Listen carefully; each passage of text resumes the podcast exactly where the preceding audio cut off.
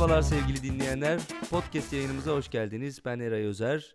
Özgür Mumcu ile beraberiz. Yeni bir podcast kanalıyla karşınıza çıktık. Bundan böyle haftada ortalama iki defa ilgimizi çeken konularla karşınızda olmak istiyoruz. Üç de olabilir, bir de. Seçeceğimiz konular bazen e, gündemin birebir içinde olabilir. Bazen biraz daha uzak kalabiliriz.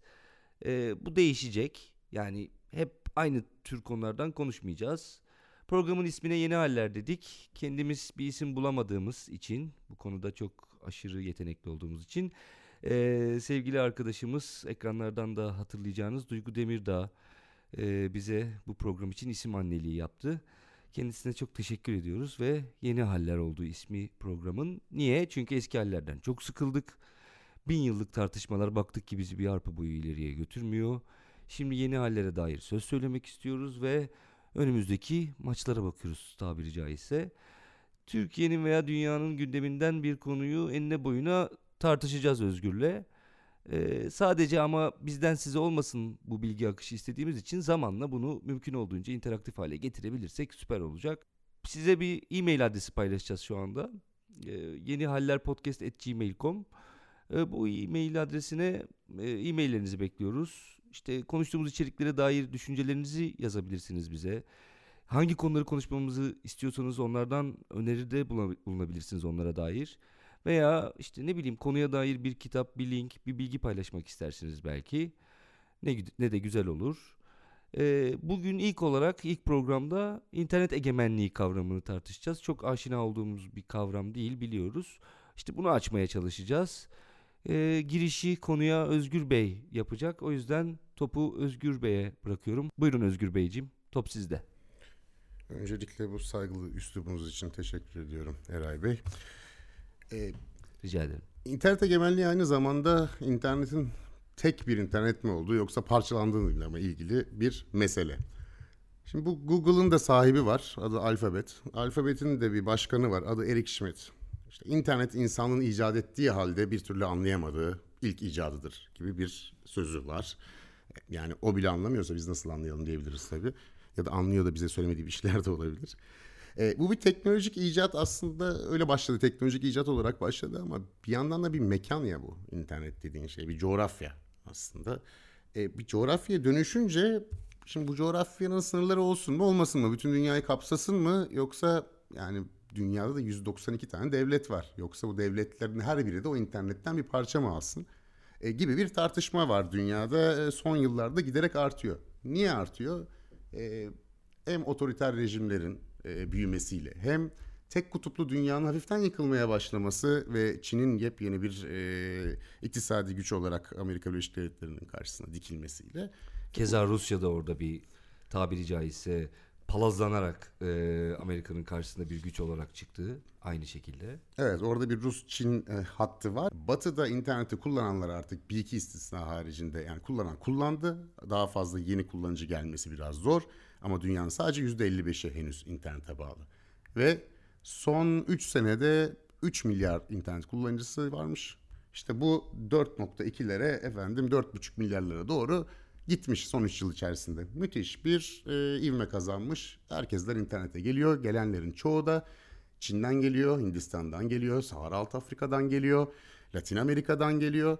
Yani bildiğimiz Batı Avrupa ve Amerika Birleşik Devletleri'nin internet kullanıcı sayısındaki üstünlüğü de ortadan kalkmış ve giderek de azalacak. Orası belli. O zaman da muhtemelen doğal olarak diyorlar ki arkadaş bu interneti niye Amerika yönetiyor aslında? Yani orada hemen şu soru çıkıyor. Çok e, son sorduğun soru çok iyi. Yani Amer- bir kere interneti Amerika mı yönetiyor? Şimdi adamlar ilk olarak bu soruyla ortaya çıkıyorlar e, interneti Amerika mı yönetiyor deyince de hemen dönüp şu anda internet deyince aklımıza gelen çok uluslu firmalara işte aklımıza gelen işte nedir Google'ıdır, YouTube'udur, Facebook'udur. Bakıyorsun sahiden de Amerikan şirketleri bunlar. E verilerimizi alıyorlar mı? Alıyorlar. Facebook'un Cambridge olayında biliyoruz. İşte bunları kendi istekleri doğrultusunda bizden izin almadan kullanabiliyorlar mı? Kullanabiliyorlar. E böyle bir durumda diyorlar ki yani deniliyor ki e bu o zaman Amerikan egemenliği altında bir bilgi akışı. Yani öyle tarif edildiği gibi ilk başta hani özgürlükler diyarı gibi değil de bir takım çok uluslu şirketlerin aslında kendi egemenliklerini yarattıkları bir alan burası. E böyle olunca da o zaman niye benim kendi devletimin işte sınırları içerisinde ben bir Amerikan şirketinin istediği gibi halkımdan bilgi toplamasına veya onu tırnak içerisinde söylüyorum manipüle etmesine izin vereyim diye bir soruyla çıkıyor bazı devletler. Bu konuda işte uluslararası toplantılarda birçok tartışma oluyor. Onlardan bir tanesinde mesela rastladım. Brezilya Büyükelçisi söz almış. Diyor ki ya diyor bu e, bütün platformlar Amerika'nın diyor. İşte Facebook'tur, Twitter'dır, Google'dır, Apple'ın iTunes'udur vesairedir falan. En büyükler e, hep aynı yerden geldiler. Ya belki 30-35 tane böyle platform olsaydı böyle bir ihtiyaç hasıl olmayacaktı diye bir e, açıklaması var. Ama tabii hani hadi o zaman 30-35 tane olsun ve bunu devletlere bölelim şeklinde de olmuyor. Yani bu iş Amerika'dan başladı bu şekilde devam ediyor. Hatta yani bu internetin sahibi zannediler birçok insan ICANN diye bir kuruluş var. E, kar amacı gütmeyen bir dernek bu. Ne yapıyor? İşte e, oradan alınıyor internet alan adları diyelim en kısaca. Çok çok daha teknik bir şey olmakla beraber ama yani orası bu işleri idare ediyor. Onun koordinasyonunu falan. Sloganları da bir dünya bir internet. Yani ICANN Bana bir tanıdık geldi slogan ama. ICANN Kaliforniya eyaletine tescilli bir şirket ama. Silikon Vadisi'nin dibinde. Yani burada bir Amerikan etkisinin e, olduğu açık. Ne münasebet Özgür Bey. Yani sadece coğrafi olarak bir yakınlık söz konusu belki de. Yani bu çok da doğal bir şey tabii bir yandan da. Yani adamlar kendileri bulmuşlar, kendileri dünyaya yaymışlar e, ve sahip çıkmak istiyorlar. Bırakmak istemiyorlar. E, diğer devletlerde o bu ilk, ilk internet çıkarken zayıfmışlar. Hem de onlardan çıkmamış. Şimdi güçlendiler. Güçlenince de e, biz de burada izlemeye başladılar. Mesela diğer devletler deyince hemen Rusya ile Çin geliyor aklımıza. Rusya, Çin başta olmak üzere tabii bir sürü devlet internet üzerinde egemenlik ilan ediyor. Çin'in durumu enteresan. Ya bu Çin ilk 2000'lerin başında falan e, ya bu iş böyle gitmeyecek galiba demeye başladığında o zaman Bill Clinton Amerikan başkanı e, ona soruyorlar. Ya ne diyorsunuz diyor otoriter rejimler var işte başta Çin olmak üzere internete biraz böyle mesafeli yaklaşıyorlar. Muhalif hareketlerin yükselebileceğinden korkuyorlar vesaire deyince ya beyhude diyor boşuna uğraşıyorlar diyor. Bunların bir tatlısı var adına jelo diyorlar bizim jöle gibi. Bu diyor jöleyi duvara e, çiviyle çakmak gibidir. O jöle akar gider böyle hiçbir işe yaramaz derken ve böyle bir ümidi varken internetin böyle e, her yere yayılacağını ve engellenemeyeceğini zannederken e, Çin geliyor o jöleyi duvara çakıyor. Nasıl çakıyor? 2012 senesinde işte daha önce tabii bir takım e, faaliyetleri var ama Rusya ile bir oluyor. Uluslararası Telekomünikasyon Birliği'ne gidiyor. Diyor ki bu internet işini böyle yapmayalım da bu Birleşmiş Milletler'de bir komiteler, momiteler bir şeyler kuralım. E, bazı temel e, karar mekanizmalarını Birleşmiş Milletler'e e, devredelim. Ya aslında burada şöyle olacak herhalde değil mi? Yani bu karar mekanizmaları deyince mesela bir takım protokoller falan var ya. Bunları şirketler falan değil de hani şirketlerden Birleşmiş Millet yani devletten sonuçta Amerika'nın kendi zaten karar verdiği bir yapı yok aslında ama diyor ki yani bu Amerikan şirketlerinden Birleşmiş Milletler'in şeyine e, ne derler iznine tabi hale getirelim bu işi diyor anladığım kadarıyla. Yani evet ama e, neticede bu hemen reddedildiği için çok fazla teknik ayrıntısını bilmek mümkün Ha, değil. Olmaz boş ver demişler. E, yani evet çoğunluğu sağlayamamış o zaman Rusya için e, Uluslararası e, Telekomünikasyon Birliği'nde. Bu arada bu bahsettiğim de uluslararası bir örgüt devletlerin üye olduğu. Yani uluslararası platformda tartışılıyor bu. E, olmamış olmayınca da günah benden gitti diyor Çin. Ben o zaman diyor Çin sedini çekiyorum. E, bugün Çin'e gittiğiniz zaman işte bunun Google'ı yok, e, Google'a giremiyorsunuz, Gmail'e giremiyorsunuz, efendim Facebook yok, Twitter yok. Onun yerine alternatifleri var. Yani Twitter yok da Weibo diye bir başka site var. Hem Facebook gibi hem Twitter gibi. Ve Twitter'ın 330 milyon üyesi varken Weibo'nun şu anda 450 milyon üyesi var. E, Çin kendine alternatif bir internet dünyası yaratmış gibi gözüküyor şu anda. Bu arada şeyi ben de bununla ilgili okurken şeyi gördüm. Yani insan nüfusta kalabalık olunca mesela firewall kuracaksın kolay bir şey değil. İlk başta daha bir ara 50 bin kişiyle falan çalışıyorlarmış. ya 50 bin tane işte bilişim uzmanı falan çalışıyor. Yani bi- bizde mesela ne bileyim Türk Tele- Telekom'a falan gitsek herhalde yani bu işten sorumlu 100 kişi vardır. Normalde budur zaten 150 vardır. Hadi 200 kişi olsun. 50 bin kişi zaten yani bazı ülkelerin internet kullanıcısı kadar adamların zaten sırf bilişim uzmanıyla bu firewall'u kuruyorlar. Düşün artık oradaki insan kapasitesini. İşte senin söylediğin gibi Twitter 330 milyon dünya adam kendisi zaten kendi içerisinde bir iç intranet diyelim ona böyle iç iletişim ağı falan kurduğunda zaten kafadan 450-500 milyonla başlıyor e, kullanıcı sayısı açısından. Pazarın büyüklüğü de inanılmaz. Tabii böyle bir pazar ortaya çıkınca da bu da çok uluslu şirketlerin de tabii ağzını sulandırıyor pazardan pay alamamak da onları delirtiyordur doğal olarak. E, bu da var bir de şu da var. E, Birçok devlette Çin örneğine bakıyor. Yani Çin'e iki şeyden baktılar aslında. Birincisi şu oldu. Uzun yıllar inanılan bir e, hadise vardı. işte e, tarihin sonu gelmişti. E, 1980 şey, Soğuk Savaş bittikten sonra tarihin sonu geldi diye işte Fukuyama makalesini yazdı. Neydi bu sonu? Ya insanlık bulabileceği en güzel sistemi buldu arkadaşlar dendi özetle. Nedir bu? İşte serbest piyasa ekonomisi yanında da demokrasi veriyoruz ve işte devletler serbest piyasa ekonomisiyle e, müreffeh oluyorlar. E, demokrasiyle e, güzel güzel rasyonel yönetimler seçiyorlar. Birbirleriyle ticaret yapıyorlar. Küre, küreselleşme gerçekleşiyor. Çok güzel olacak bu dendi. E, Çin'in ekonomik büyümesini izleyenler ise şöyle e, bir fikre sahip oldular. Ha, Çin zenginleşiyor. Zenginleştikçe bir orta sınıfı büyüyüp güçlenecek. Orta sınıf büyüyüp güçlenince zaten demokrasi talebiyle gelecek. Zaten küresel ekonomiye de Çin ayak uydurmak zorunda kalacak dendi. E, şu andaki durum e, tam bunun tam tersi oldu. Yani Çin orta sınıfı para pulu bulduktan sonra bir demokrasi talebiyle gelmedi. Geliyorsa dahi bu inanılmaz bastırıldığı için e, bir şeye dönüşemedi henüz. Ve e, küres şey serbest piyasa ekonomisi dünyada serbest ticaret e, olsun diyen Amerika Birleşik Devletleri bugün gümrük duvarlarını çekiyor. E, Çin ise ya ne güzel bu serbest ticaret diyor. Çin Komünist salın Partisi. gelsin diyor. Ya, salın gelsin diyor. Dengelerin değiştiği bir e, dönemdeyiz hakikaten. E, eski kuralların aynı şekilde kalmayacağı da ortada. Devletler birçok devlet e, bunun arasında Türkiye'de olabilir. E, ki kuvvetle muhtemeldir oraya baktığında şunu görüyor. Ya diyor Batı sürekli demokrasi, insan hakları diye ensemde boza pişiriyor. Hatta bu kavramları kullanarak da e, yeri geliyor beni gütmeye çalışıyor. E, Çin'e baktım diyor. Başka örnekleri de var e, dünyada. E, e, ekonomik gelişme için demokrasiye ihtiyaç yokmuş diyor. Ha, bu güzel. İkincisi e, internette de diyor böyle bir sınırsızlığa gerek yokmuş. Ben de aynı Çin gibi e, bir takım tedbirler alabilirim diye bakıyor. Ve Çin bu konuda modelde oluyor. Freedom House'un bir raporu var. E, bu rapora göre e, Çin 36 devlete yakın zamanda eğitim vermeye başlamış. Ve birçok devlette e, bu eğitim uyarınca e, işte kendi internet düzenlemelerini yapmışlar vesaire. Yani Çin benzeri modele geçen birçok devlette e, var ve bunların sayısında giderek artacağını görebiliyoruz. Bu arada şöyle bir şey var. E, bu internette bu, bu internet egemenliği diyoruz ya. Başka bir tabir de oradan bir yere geleceğim. Çünkü internetin Balkanlaşması diyorlar. Onu gördün mü bilmiyorum. Balkanization of internet yani bu da şu işte bildiğimiz Balkanlardan geliyor. Baya global ölçekte bu kullanılıyor. Balkanlar nasıl hani işte bir sürü ülkeye bölündü Yugoslavya başta olmak üzere 90'larda yaşanan savaş sonrasında. Şimdi internetin balkanlaşması dedikleri böyle herkesin kendi internetini alıp köşeye çekilmesi, yerli ve milli internetini e, kurmaya çalışması.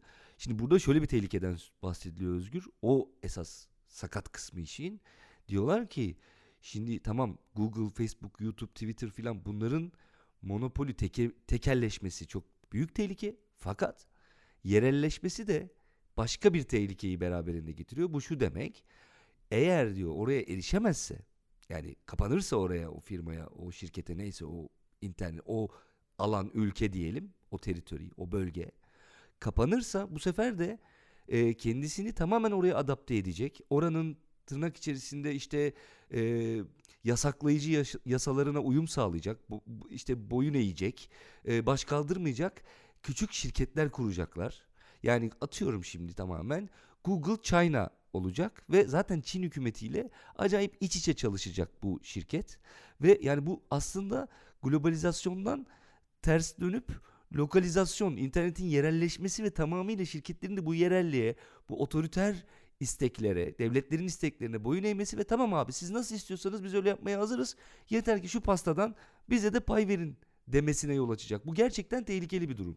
E, bunun örnekleri de var zaten. Çin'de e, mesela bir aktivist yanılmıyorsam e, işte yurt dışına bazı insan hakları ihlalleri hakkında bir e-mail atıyor e, ve e-maili Yahoo üzerinden atmış. E, bunun üzerine Yahoo'dan talep ediliyor e-maili. Yahoo da buyurun bu arkadaştır deyip e, IP numarasına kadar veriyor ve o kişi onun üzerine e, tutuklanıyor.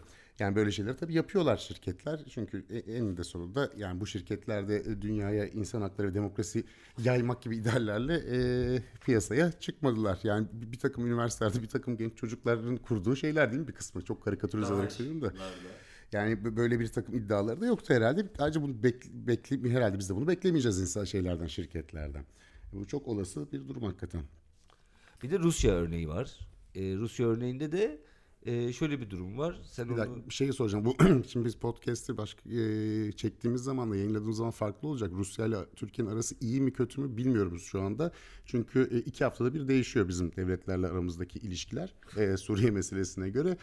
Yani e, şimdi e, sen çok ortadan anlat. Biliyorsun ülkemizde durumlar belli olmuyor. Hani tam çok Rusya'ya da çatma, çok övüyor da dur, e, gibi gözükmüyor. Çünkü hakikaten bilmiyoruz yayınlandığında nasıl bir ilişkimiz olacak Rusya'yla. Şöyle e, Rusya'daki durumu anlatayım öncelikle. Rusya'da Rusya kendi içerisinde bir kere interneti e, yeri geldiğinde kendisinin lüzumlu gördüğü hallerde kapatabilme yetkisine devlet olarak sahip olmak istiyor. E, diyor ki ben diyor bunu böyle gigantic devasa bir intranete çevirip bütün ülkeyi e, DNS çıkışlarını filan böyle kapatabilir miyim uluslararası internete ve kendi internetimle yani kendi trafiğimle e, bu interneti idare ettirebilir miyim? Bunun için yasada çıkarttılar işte e, denemeler de yaptılar. 24 e, Aralık'tı yanlış hatırlamıyorsam. Sonradan açıklandı tabii. E, bir süreliğine çok net ta- zaman vermiyorlar ama birkaç gün olabileceği söyleniyor bunun. Rusya'da internetin offline olduğu yani yine bir intranet mantığıyla çalıştığı ve bunun da sistemde büyük bir aksamaya yol açmadığı başarılı bir deneme olduğu söyleniyor. Ee, işte ne bileyim Wikipedia orada da kapanmış. Ee, şeyle bir marihuana ile ilgili bir e, ilaç yapımı, bir uyuşturucu yapımı e, bilgisi yüzünden bir süre kapalı kalmış orada da. Ee, onlar da şimdi bir yandan da kendi e, Wikipedialarını kurmaya çalışıyorlar. Yerli ve milli Wikipedia kurma çabası var orada da. Bunun için 30 milyon dolar gibi bir fon ayrılmış. Ee, büyük Rus ansiklopedisini tamamıyla aktaracaklar. Ondan sonra kullanıcıların da belli bir denetime tabi olarak içerik girmesine izin verilecekmiş. 2022'de de tamamlayacağız diyorlar. Böyle ha bir de son olarak şunu da söyleyeyim. Yine Rusya'da şöyle bir şey de var. Bir yasa daha geçiyor. Yani bunlar birbirleriyle bağlantılı yasalar zaten. Ona göre de e, telefonlara, cep telefonlarına default olarak yani biz ilk aldığımızda bazı uygulamaların yüklü olması isteniyor. Bunun ne olduğu da şu anda muallak ama devlet eliyle bir tür devlet uygulaması olan bu uygulamalar kullanıcıları takip etme noktasında e, bir takım e, yazılımlar içermesinden şüpheleniliyor. Yani olmazsa olmaz deniyor. Bu e, Haziran ayında sanırım ya da Temmuz ayında yanılmıyorsam e, uygulamaya geçmesi planlanan bir durum. E, ilk önce Kuzey Ural bölgesinde denenecek ve orada e, işte şöyle bir sorun ortaya çıkıyor. Yani telefon şirketleri bir kere bu yazılımı default olarak e, telefonlara yüklemeyi kabul etmeleri gerekiyor. Apple'ın bunu kabul etmeyeceği yönünde açıklamalar var. Bu da bir Rus pazarının Apple için kaybolması demek. İşte bu tartışmalar zaten çok yeni tartışmalar olduğu için de devam ediyor yani bir yandan. Aslında e, şöyle bir şeyle karşı karşıyayız. Yani bu mesele bu şekilde devam ederse işte bir takım otoriter rejimlerin olduğu devletler interneti tamamen sansürleyecekler ve e, vatandaşlarını e, gözetlemek e, için kullanacaklar. E, öbür yandan ise e, bu büyük e, şirketler işte bunlar zaten belli başlı kim oldukları belli işte Twitter'dır, Facebook'tur, şudur budur. Ya da onlar bizim datalarımızı alacaklar, onlar bizi manipüle edecekler ya da onlar bunları Cambridge Analytica örneğinde gördüğümüz gibi işte seçim sonuçlarını değiştirmek için vesaire kullanacaklar. Şimdi e, hakikaten İki de ucu çok affedersiniz boklu değnek yani. e, böyle bir durum söz konusu hakikaten. Peki o zaman ne yapılacak e, diye bir tartışma var. Çeşit çeşit yaklaşım var ne yapalım diye. İşte Silikon Vadisi'nin yaklaşımı belli. Yani baba gelsin aksın datalar biz de oradan yolumuza bakalım diyor. Onun belli. E, Amerika Birleşik Devletleri'nin yani Washington DC'nin tutumu ise mülkiyet haklarını koruyalım, serbest pazarı biraz koruyalım ve yani genel olarak da e, bir dünyada bir internet olsun. Biraz bizim Çok da şey yapmayın filan gibi Evet. yani böyle biraz. Evet yani copyright'a falan dikkat edin diye. Ee, Pekin'in ise yani e, Çin'in ise daha pederşahi bir yaklaşım. İşte e, bol bol sansür, güvenlik, e, işte sosyal kredi gibi vatandaşlarına kredi vermek, sosyal kredinin internette yaptığın bazı şeylerden düşerse e, fiziki hayatta bunun cezalandırılmasını görmen falan gibi böyle bir baba edasıyla. E bir de Rusya'nın yaklaşımı var. O daha troll gibi bir yaklaşıma sahip. Oyun bozucu. İşte hackliyor, e, yayıyor. Bazen nefret söylemi yayan trollerle ortalıkta vesaire seçim sonuçlarını etkilemeye çalışıyor. E, kamu e, kamuoyu algısını özellikle Batı devletlerinde e, manipüle etmeye e, çabalıyor. Bir de işte Avrupa Birliği'nin bir yaklaşım var. Data korumasının e, önemini e, altını çiziyor. Buna burjuva interneti diyorlar biraz da. Hani böyle kuralları olsun bunun. Datamızı her yere vermeyelim. Tam Avrupa yaklaşımı değil mi ama? Tabii yani Biz o tartışmanın arasında değiliz de dataları koruyalım falan.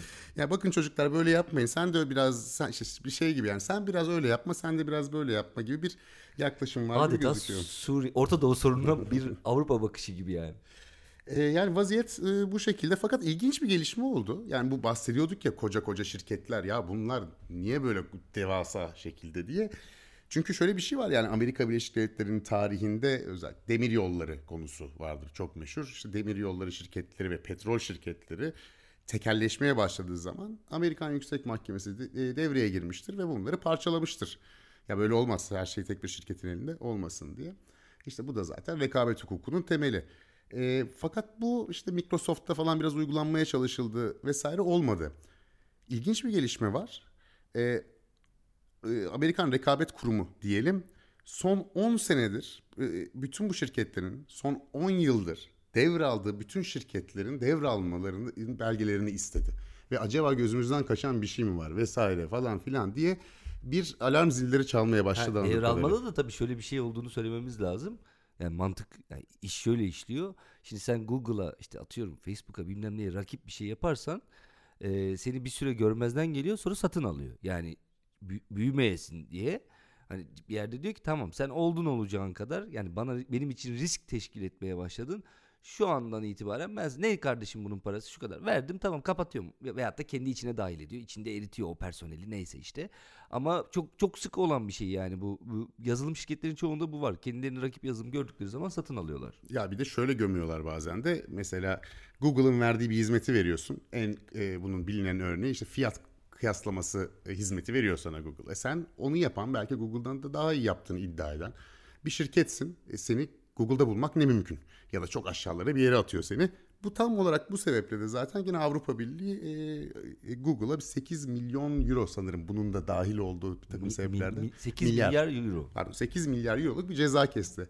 Şimdi bu e, bu da nispeten e, yakın bir gelişme. Yani bir iki yıl önce, geçen 8 sene oldu. milyona özgür onlar öğle yemeğini tip olarak atıyorlar ben sana söyleyeyim. ya, ya, ya doğrudur. Ya benim için 8 milyonla 8 milyar arasında şahsen hani bir şey boyut farkı pek olmuyor. Yani büyük bütçeler Sen yönetmediğimiz için, haklısın o da doğru. yani büyük bütçeler yönetmediğimiz için e, şimdi bu 8 milyar euroluk ceza e, ve e, aynı zamanda Amerika Birleşik Devletleri'nin rekabet kurulunda bu e, şirketlerin son 10 yıldır e, büyümelerinin e, üzerine gitmesi, bu konuda en azından bir araştırmaya girişmiş olması bu konuda ileride belki gelişmeler olabilir anlamına geliyor. Yani ona da biraz bakmakta fayda var.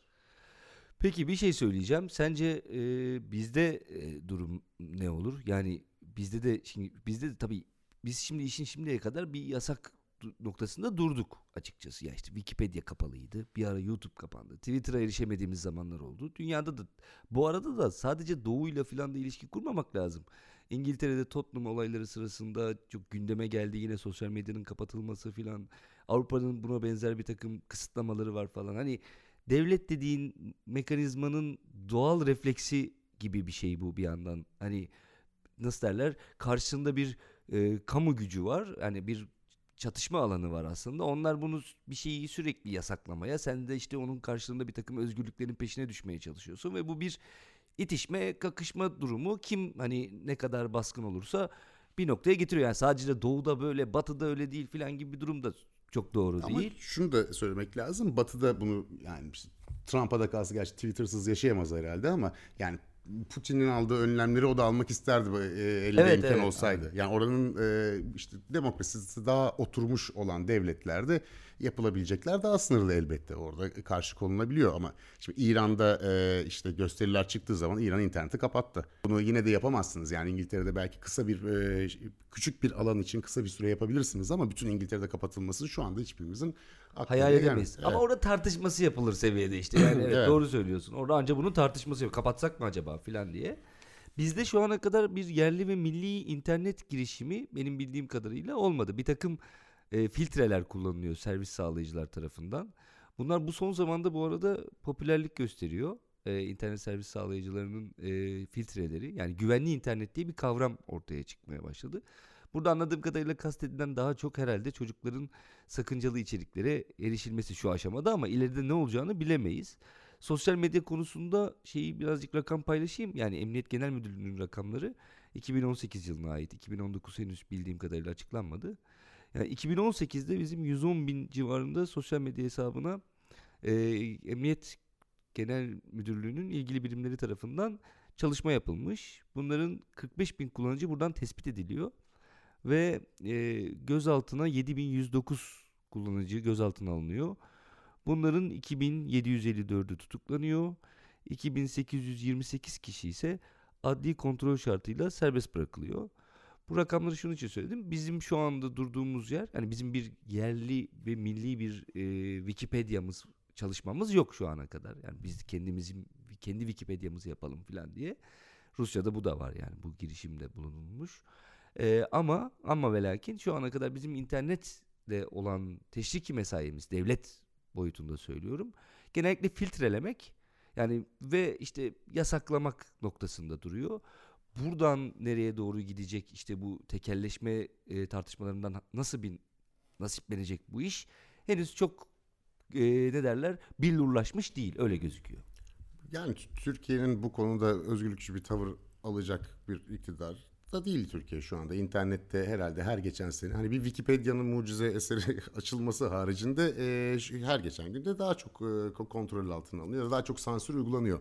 Ama bu işin yani bu filtre ve sansür ya da işte sosyal medyadaki bazı paylaşımların e, işte Cumhurbaşkanı hakarettir vesaire soruşturmaya ya da kovuşturmaya e, uğraması gibi e, ifade özgürlüğü meseleleri haricinde e, hani bütün interneti kesmek, bütün interneti e, şey yapmak, e, dünyadan ayırmak gibi bir şey şu anda henüz yok ama bu konuda bazı yani bu konuda burada da dinleyicilerimize söyleyelim. Daha fazla bilgisi olan varsa lütfen bize e, e-mail adresinden ulaşsın. Biz neticede burada teknoloji uzmanları olarak değil, dünyada böyle bir eğilim var ve o eğilim nerelere gider acaba diye bunun hakkında konuşuyoruz. Evet, biraz felsefi boyutunu falan da işin içine katmaya çalışıyoruz. Ee, yeni haller podcast at gmail.com bu arada. Hatırlatayım ya, adresimizde. İyi yaptın. Yeni haller podcast at gmail.com. Bak biz de Gmail'i kullanıyoruz mecbur. Bizim de yani yapacak Ay canım, bir şey. Ne kullanacağız zaten? Alternatifi de Yandex yani. Hani. Ee, yani o da evet e, o da ona da ne kadar güvenebilirsin o da belli değil. Şimdi tabii internetin ilk zamanlarını insan hatırlıyor. Ben 1994-95 senesinde yanılmıyorsam ilk internete girmiştim. Ee, ve o zaman düşün yani browser'ın şeyi yoktu grafik tabanlı değildi yani sadece metin vardı. Ee, ya benimkinde öyle mozaikti galiba markası.